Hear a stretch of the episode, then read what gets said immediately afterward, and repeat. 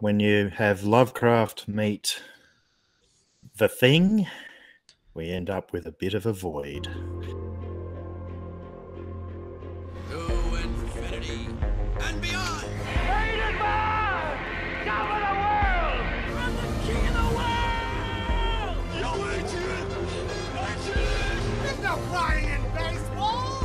On first, what's on second, I don't know who's on third. Elementary, my dear Watson. What's in the box? Just what do you think you're doing, Dave? Frankly, my dear, I don't give a damn. But why male models? Why so serious? I am serious. And don't call me Shirley. Well, nobody's perfect. Go ahead. Make my day.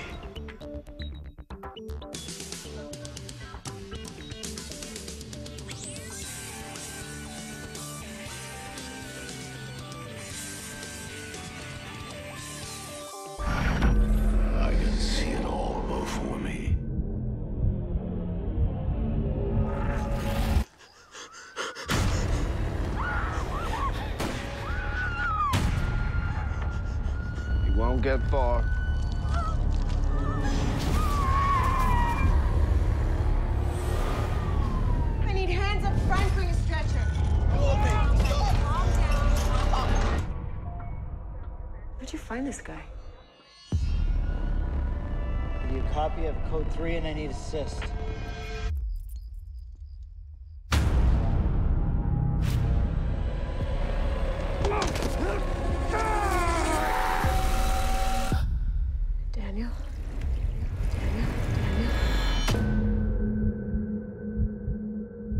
Welcome everybody to Pop Culture. I'm Scott. I'm Jason. I would just like to point out that the, the thing is Lovecraft. For sure. Oh, I know. Yeah. I meant more film style, but yes, yeah. Yes, yes, yes, yes, yes. It's no secret that I'm a bit of a Lovecraft nut. Mm. Not, It's no not to me, anyway. There's if you if you if, well, you know, there's my big map of uh, Arkham up there on the wall. my, my little Cthulhu. I'm a bit of a Lovecraft nut, and um, yeah, years ago, heard about this film getting made. They're like, oh, it's going to be like the old, like the truest Lovecraft movie we can make, which is impossible. Can be done. It's been done twice, but it's a it's a it's a an exercise to try and get those films. However, I heard about this being made, and it was made by the Astron Six guys. So if you don't know who Astron Six are, they typically make spoofs of kind of absurd '80s movies, uh, and like Manborg and Father's Day as like the. Uh, but this was their first like, oh, we're going to make a proper horror film uh, and we get the Void, which is uh, widely celebrated by um, Lovecraft fans as one of the better Lovecraft movies. Jason hadn't seen it, and we were talking about cult classics and stuff, and we literally had a void of what are we going to talk about? and I was like, oh, let's let's do that. And here we are. Here we are. I thought I don't I, I, I don't think Monica's going to appreciate it. Jason might. Oh, let's let's talk about something icky.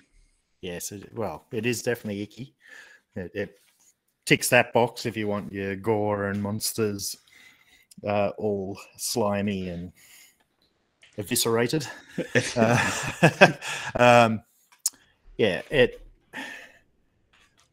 I, I I enjoyed watching it. I'll say that I, I did enjoy it. It it it, it was a, a a solid sort of monster cult sect film type thing, you know. Um, except I sort of felt like it was just a replica of a number of other things I'd seen before, uh, with the Lovecraftian theme instead. And Yeah. this this was the bit that sort of jarred me out of it a lot, and um, some of the techniques, and this is where we we're discussing earlier. I really found it hard to deal with the cultists having, you know, the white sheet over their face and a little triangle, and they're mostly just standing there Looking doing menacing. nothing, looking menacing. It it sort of felt really uh, amateur in that respect. Uh, but then when you've actually got the sort of siege situation, and this is where I was thinking it's like a siege film where they're trapped inside.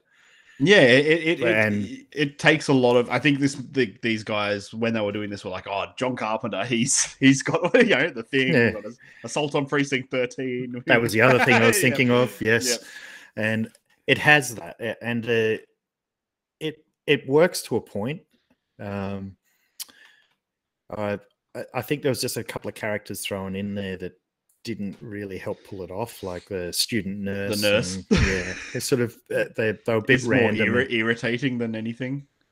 Yeah, well, she was only there to be a survivor almost, and it, and that was it. it. Like as a character, not developed whatsoever, and it made it less threatening because I was there going annoyed with that character, going, well, one, she doesn't seem to have the uh, ability to be a nurse. You picked the wrong career when she's Yeah. irked, irked out by blood. yes. um, and then you know she's the one who survives, eh, and then sort of this weird convoluted ending, which I- found a little unsatisfying. Um, how would I describe the the ending there? With It's the sort of the ritual that gets yeah, it gets interrupted and by stops, pushing into the and just stops. They go into the gateway. void and yeah, yeah, into, and it. I don't know. I just sort of felt like I'd seen a lot of it. uh, Like it even reminded me of Reanimator. Yeah, in, in yeah. a lot of respects. the So- weird the bodies sort of well, the Doctor coming back. Yeah. and um, orchestrating his, a lot his of this sort experiments in the basement. Yeah, it, there's, there was so much that just seemed to be a simulacra is the word I'm looking for here. Yeah. Of so many other things, it didn't stand out as an original for me, and that that was my catch. And I still think it's a solid film, though. Like the the acting with the police officer and uh, Uh, Aaron Paul. yeah, and his wife is good, except I think the that that sort of weird convoluted setup with the doctor orchestrating this for the final ritual Yeah. just it takes it down a track that doesn't quite work in the end and I think it's a shame because it was really quite interesting and tense at the beginning uh, in the hospital. So Yeah, the start is phenomenal, and then it just gets more and more sort of abstract almost. Yeah, and I, I think they, they try to go where- down that like Lovecraftian, deliberately confusing kind of. Well, this is where I was hoping maybe you'd enlighten me. Maybe I'm I'm missing details in uh, Lovecraftian lore to do with the film Uh, because it's it's certainly, you know, it pulls on those ideas of like b- beings or entities. In this case, it's not really explained, but then again, Lovecraft doesn't ever really explain anything either. Of the void, sort of communicating through people and getting them to do its bidding, and whether they they think, you know, I'm going to do, you know, what's in it for me? This doctor lost his daughter. He's going to get his daughter back. I'll perform this ritual probably not going to have the outcome you want because these entities and beings are trying to do whatever they're trying to do, whether it be bring about the apocalypse or whatever. So I I I really loved it. I really love the way it sort of plays with that the sort of those ideas of these things beyond our understanding and I like the way it sort of shows these sort of cosmic vistas and landscapes that are kind of driving our characters insane and and then sort of the doctor becoming a monster. The the more you learn about the lore the idea is that it drives you mental or you you become part of it. The more you learn about it and the doctor certainly becomes a monster and then he gets his daughter back at the end in a she's not a pretty girl no. no. But um, yeah, I I guess that's the problem with it is like I can see how you enjoyed it because you you sort of told me the mechanics of something that I was watching without knowing I'm watching that. yeah and so i i found it intriguing having those flashes into the void and the vistas of these other worlds that were there it was sort of like oh okay it's this is sort of interesting and but what is it and is it going to resolve? And it never does for me as a casual observer. I'm there going ah, Oh. what is it? what happened? Yeah. um, Whereas when you read almost every every Lovecraft story, almost always ends with like, and then I fled into the night. or uh, my favorite one, I think, is uh, Dagon, the short story where he's talking about how this, you know, he was on a boat and then he ended up on this like alien esque island, and there was this great monolith and a huge creature, and then he got rescued, and now he's crazy, and he's like, and he's right, like the character, it's it's him writing his own story, right? And then the character's like, "Oh no, it's here! It's at the door, the window." Like he writes down that he's gonna jump out the window. I'm waiting for it to end with, "Ah!" oh, okay, maybe it's a very- flaw in it. Yeah, It's a very strange, um, yeah, very. It's very Lovecraft, I guess. Hmm. yeah. I look, I, I'm not going to say it's a bad film. That's for sure. It's certainly good, enjoyable to watch, but I just couldn't. I, I couldn't um, sort of accept the endings and that it didn't tie up for me in a way that made me enjoy it towards the end. But I really did love the tension, the almost like a bit like the thing as well in terms of the way they've got Everyone starts getting, yeah. everyone's getting at each other and it- And it helps you've got these works. two other characters too who are a bit more seem to know what's going on and are attempting to stop it and are a bit more aggressive. Yeah, yeah, but that's where I was thinking. That's where those tensions are coming from. Where, where when they come in and they pretty much don't care what everyone else wants because they're just going to make sure they end something. Yeah. Um, yeah, it it certainly had a, a good style about it, other than the little triangle faces. Um, I love it. I love that bit. I don't know why. Yeah. I just find them so unsettling. like, just I- I standing there. They are, if in in real life, I guess, if you had that happening, yes, it'd be unsettling, absolutely. But it just sort of harks back to the kid under the white sheet as a ghost, and it, it Right. didn't. It sort of doesn't threaten, didn't make it threatening to me because that's what I just was seeing as people standing around People in sheets. people in sheets. yeah, not moving, not really doing a lot. I mean, they do in the end. I know that, but it's just yeah. I I found that really jarring. okay. Yeah. Um, but it's still worth a view, I'd say. If you like your your horror films and if, If you like them bloody, yeah, um, you'll enjoy this. If you like your monster films too, because that is quite well done. A lot of the effects for the monsters. that was a lot of it too. So the guys yeah. are special effects artists. um, like As that. you can tell by watching their other films, it's all about the sort of getting in the gore effects and things like that. Yeah. And it, it's not just the gore, it's it's actually just the monsters that have Yeah. created that's quite clever and uh certainly they look a lot more scarier than the, The white- sheets. sheets. The Casper Well, the Ghosts. the, these guys, their newest film, which came out last year to absolute rave reviews, I think is going has been the film that really put them on the map. Mhm. And I think it's something we should, we'll definitely talk about one day, which is Psycho Goreman. Oh, I've heard of that one, yeah. Yeah. it. Yep. So it's the same guys. Yep.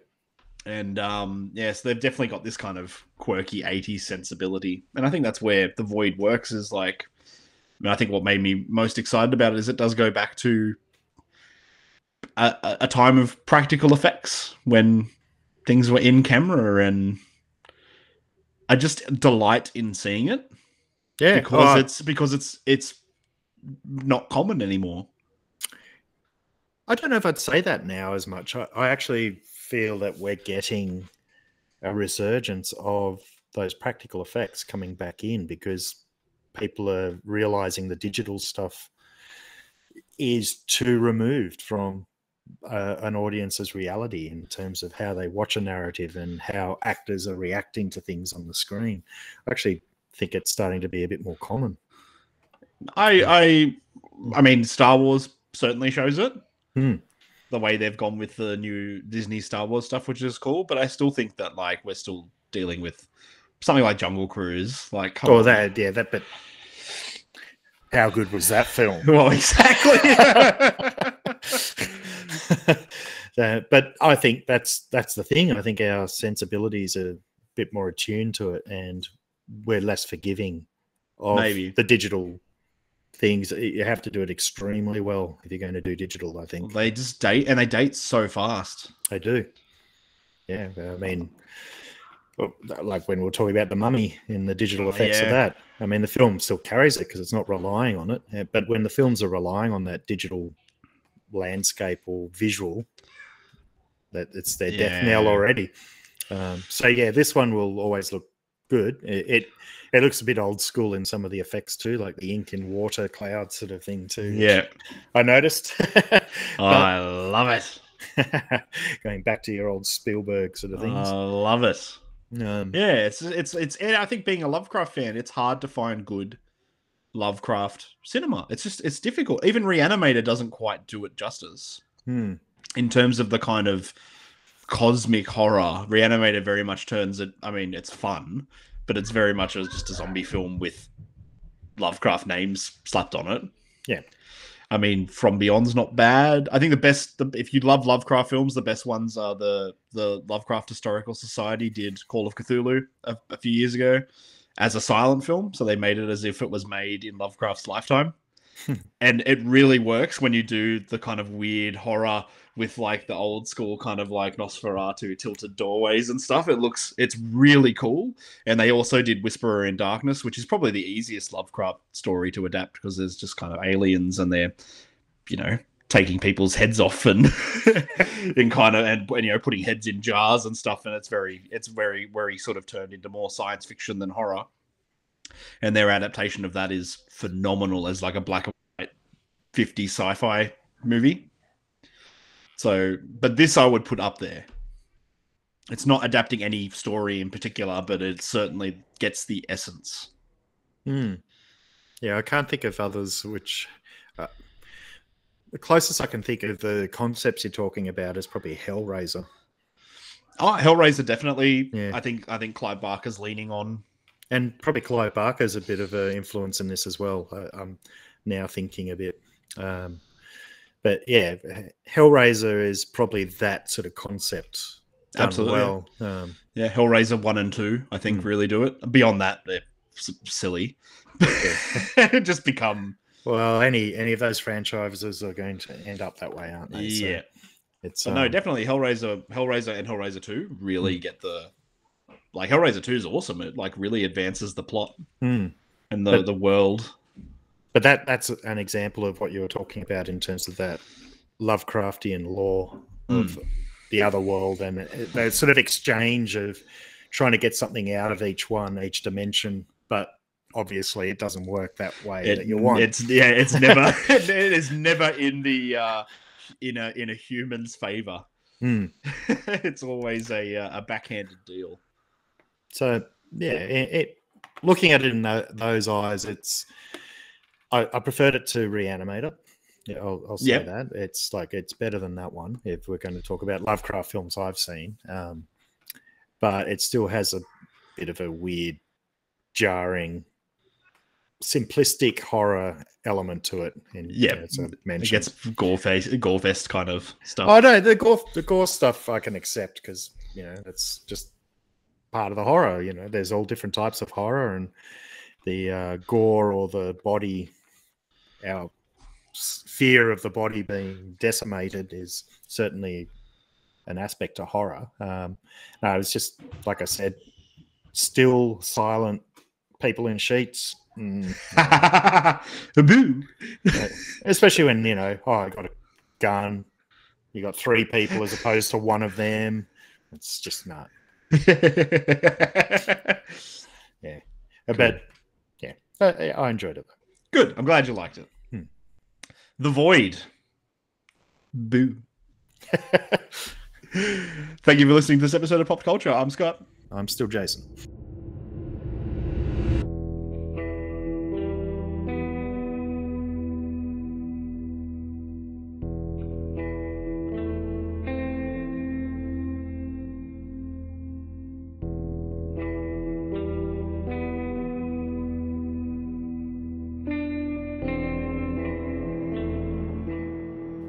Pop Culture is produced by and recorded by Jason Eddy, Monica Porto, and Scott Souter. The clip for this week's show was the trailer for The Void, and the song at the end was Starless Night from the Void soundtrack. If you're enjoying the podcast, uh, please I invite you to jump on our Podcast and leave us a review. It helps us expand the show and reach new listeners. If you'd like to find us on social media, we're available at Facebook at facebook.com forward slash popculturepod, on Twitter at popcultureau, and we are also available on Instagram.